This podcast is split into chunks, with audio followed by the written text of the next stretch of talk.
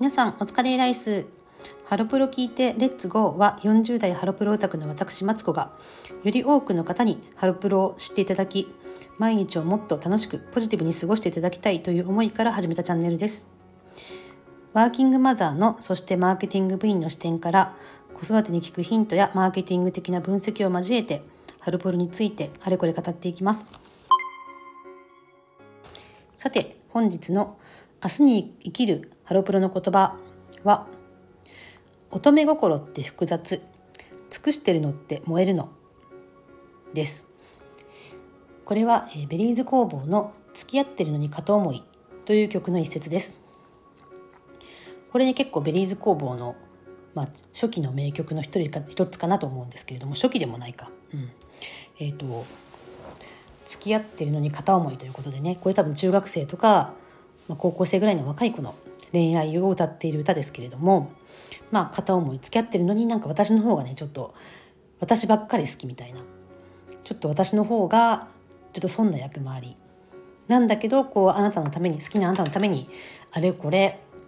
尽くしてるってことでなんか自分のなんか自己肯定感みたいなものが得られて尽くしてることでちょっとね自分が満足するみたいなのってね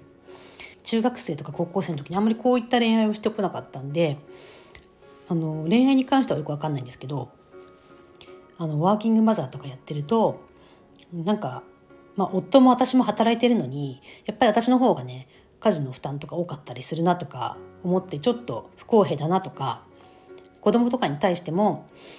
なんか私の方が、うん、自分の好きなことまあ全然やってないわけじゃないんで満足してるんですけどこう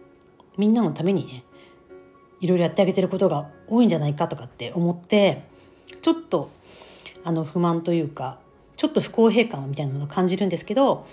でもなんかこう尽くしてるのに燃えてるなって思う時あって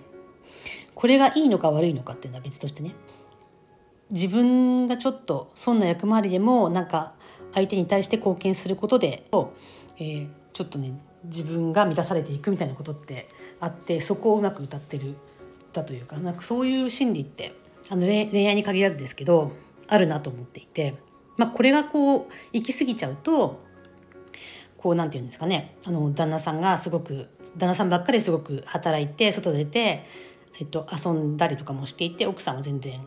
しないで家事も育児も全部やらされてそういう夫婦も結構ありますよね。昔もっと多かったと思うんですけど。でもそういうのってやっぱりその尽くしてるのって燃えるっていうことそういう感情がやっぱりあるから人間。もうそういうので成り立ってきいるとか成り立ってきた家族も多いのかなっていうふうに思ってます。だからねまあ私も結構子供の面倒とかね特に春休みとかってあの子供は休みで楽しいんだけど私としては仕事は普通にあるしお弁当作りとかねあと子供が帰ってくる時間が早くなるとかで結構大変なんですよね。だけどなんかそれで子供が春休みエンジョイしてることがまた楽しかったり嬉しかったりもするし、うん、なんかこの忙しいのもちょっと気持ちいいみたいにちょっと変な感情にもなったりするんですよね。うん、それをねちょっとその辛い時にまあ私私ばっかりなんでとかってこうネガティブに考えてなんかこう例えば夫との私との夫と私の家事の負担とかを平等にするために戦わなければっていうふうにやるってこともできるでしょうけどなんかこの乙女心って複雑尽くしてるのって燃えるのってやつだなってあの割り切るっていうのもありだなというふうに思ってます。はい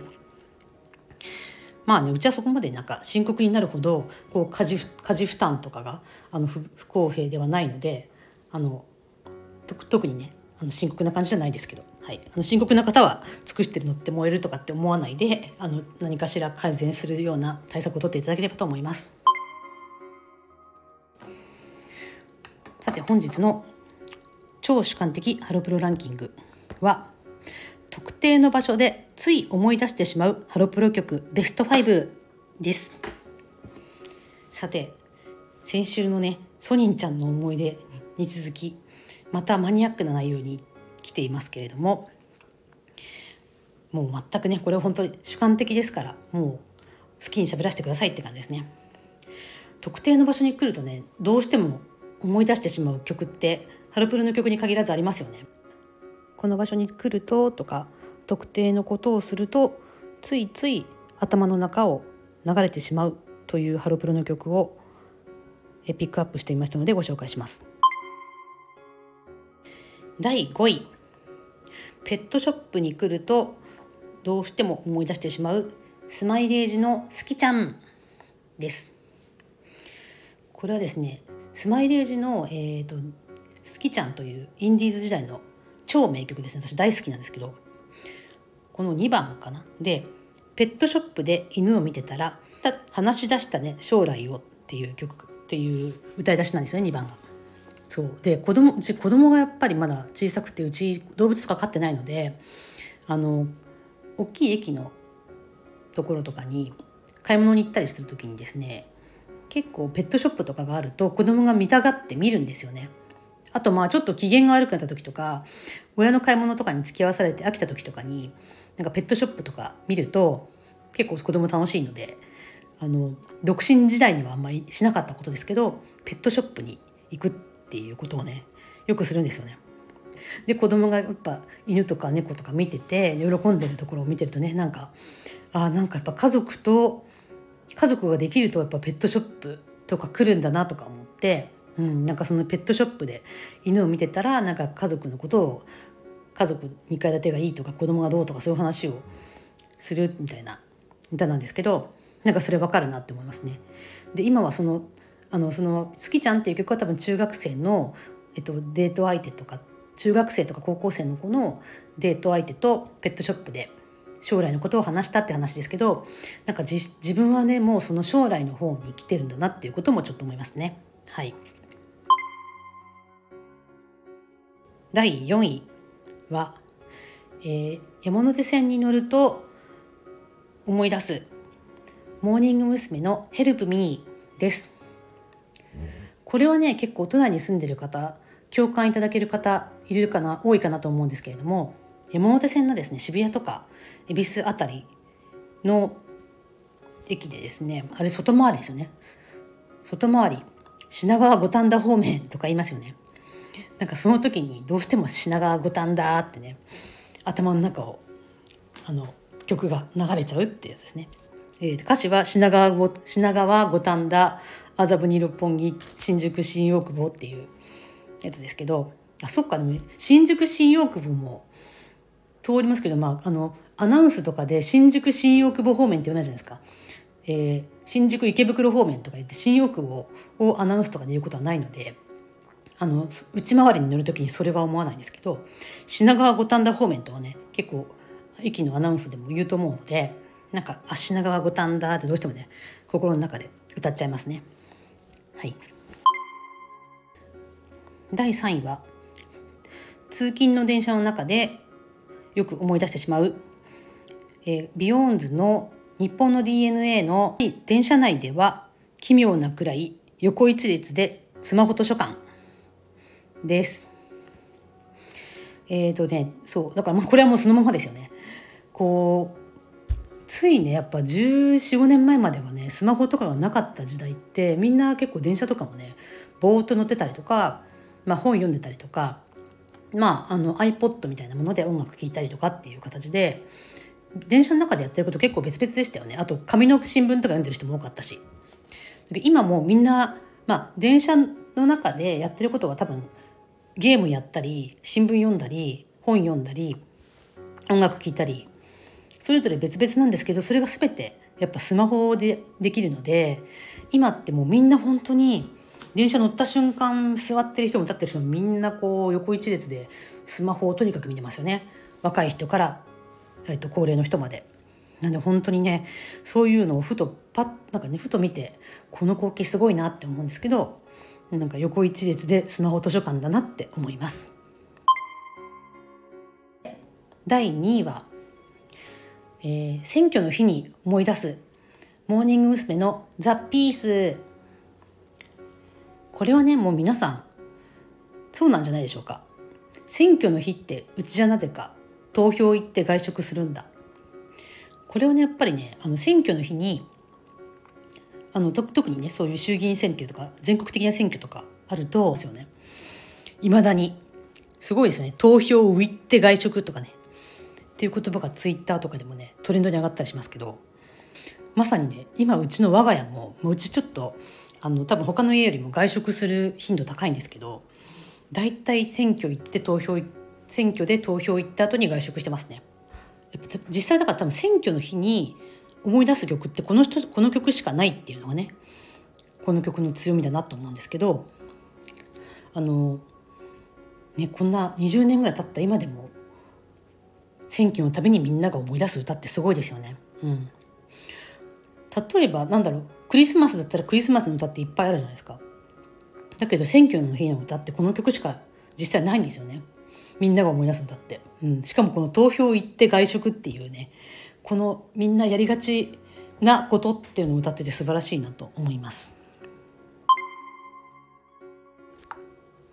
そして特定の場所でつい思い出してしまうハロプロ曲栄える第1位は実家のお墓参りに行くと思い出すわがまま気のまま愛のジョークモーニング娘。ですえー、さっきね、えーと、選挙の日ってうちじゃなぜかのザ・ザピースがえ2位なの？1位じゃないのって思った方多いかなと思うんですけどまあこれ主観的ハロプロランキングですので、えー、私の中でですね1位は「わがまま気のまま愛のジョーク」です。なぜかと言いますと私の実家のお墓はまあ東京からそんなに遠くない温泉がある観光地の中にあるんですけどそこにですねお墓参り行くとなすごい山の奥なんですよね。山の奥のねこう整備されて全部コンクリートでこう整備されてるようなお墓じゃなくて一つ一つのお墓も広くて多分ね結構古いお墓が集まってるところにあるんですよ。でそこはね本当にカラスとかねいっぱい来るんですね。でそこに来る行くとですね、まあ、最近も全然何年も行ってないんですけどあのモーニング娘。の「わがまま気のまま愛のジョーク」の替え歌をね思い出すんですよ。狼狼と言われてるあのハロプロのことを話す2チャンネルの掲示板が今5チャンネルか5チャンネルの掲示板っていうのがあるんですけどその中でですねあの「わがまま気のまま愛のジョーク」の全然意味ない社交トーク上手になれそうもないっていう歌い出しのところですね。そこをですね全然意味ない写経トーク坊主になれそうもないっていう、えーと、替え歌があったんですよその当時。あの多分その狼のまとめサイトとか見てた方当時見てた方知ってると思うんですけど。そこのねその替え歌が秀逸でそのお寺とかお墓の話だけでこう全部フルコーラス替え歌になってるやつがあって。そこでですねそのサビの前のところですかサビのところっていう。お供えお供えお供えの品は持ち帰ってください。カラスが続いて産卵するから持ち込まないでください。っていうね思わず歌っちゃいましたけど。あの替え歌があったんですよ。皆さん覚えてます？もうそれがもう秀逸でなんかそういうまとめサイト見た時にめっちゃ笑ったんですけど本当にねうちのその実家のお墓っていうのはねカラスがいっぱいいてあのお供えの食べ物とか置いてこうもんならもうカラスだけじゃなくて多分なんかそういう野生生物鹿鹿とかもいるかなの餌食にされるんですね。だからすごい私私にとってそのあのお墓の話がこの替え歌がすごくリアルでうん。もう笑っちゃうんですよね本当。なんであのうちの実家のお墓もそうだしそういうなんかちょっとね山の奥のあのカラスとかがいっぱい飛んでるようなとことかに行くとこの曲をどうしてどうしても思い出してしまいます。はい、という超個人的なお話でした。皆さんの特定の場所でつい思い出してしまうハロプロ曲ありましたらコメントなどで教えていただければと思います。では、えー、今週も始まりました収録のペースまだつかめていないですけれども今週も頼ばっていきましょう。バイバーイ